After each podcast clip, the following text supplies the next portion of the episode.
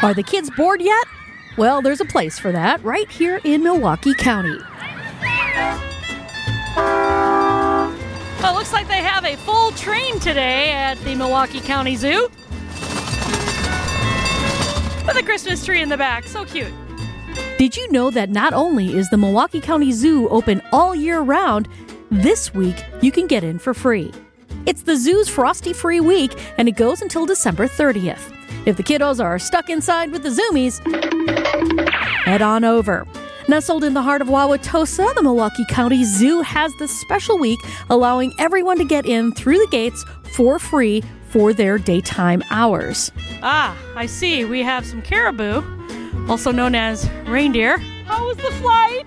Was it good? Did you have a good flight with Santa? All right. Well, you've earned your rest, so enjoy. Kelly Bauer, now living in Maryland, remembers coming as a kid. Originally, yes. I grew up in West Allis and Brookfield.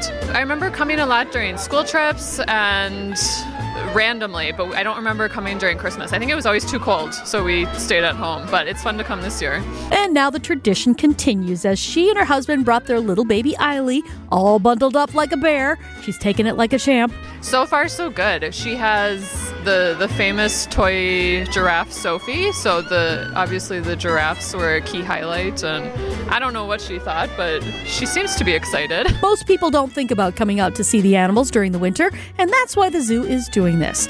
It's also a good idea if your trip might be a little bit short. Yeah, absolutely. So we're home visiting parents and we have our new baby and trying to find things to do, but also we have a limited time frame between her naps. so don't want to pay if we're only going to be here for a half hour. So yeah, absolutely a reason why we came out today. Just remember, their winter hours go until 2:30 p.m. and you still have to pay for parking. But if you park off-site and come in through the pedestrian entrance, it's a pretty good deal. Debbie Loziga, WTMJ News.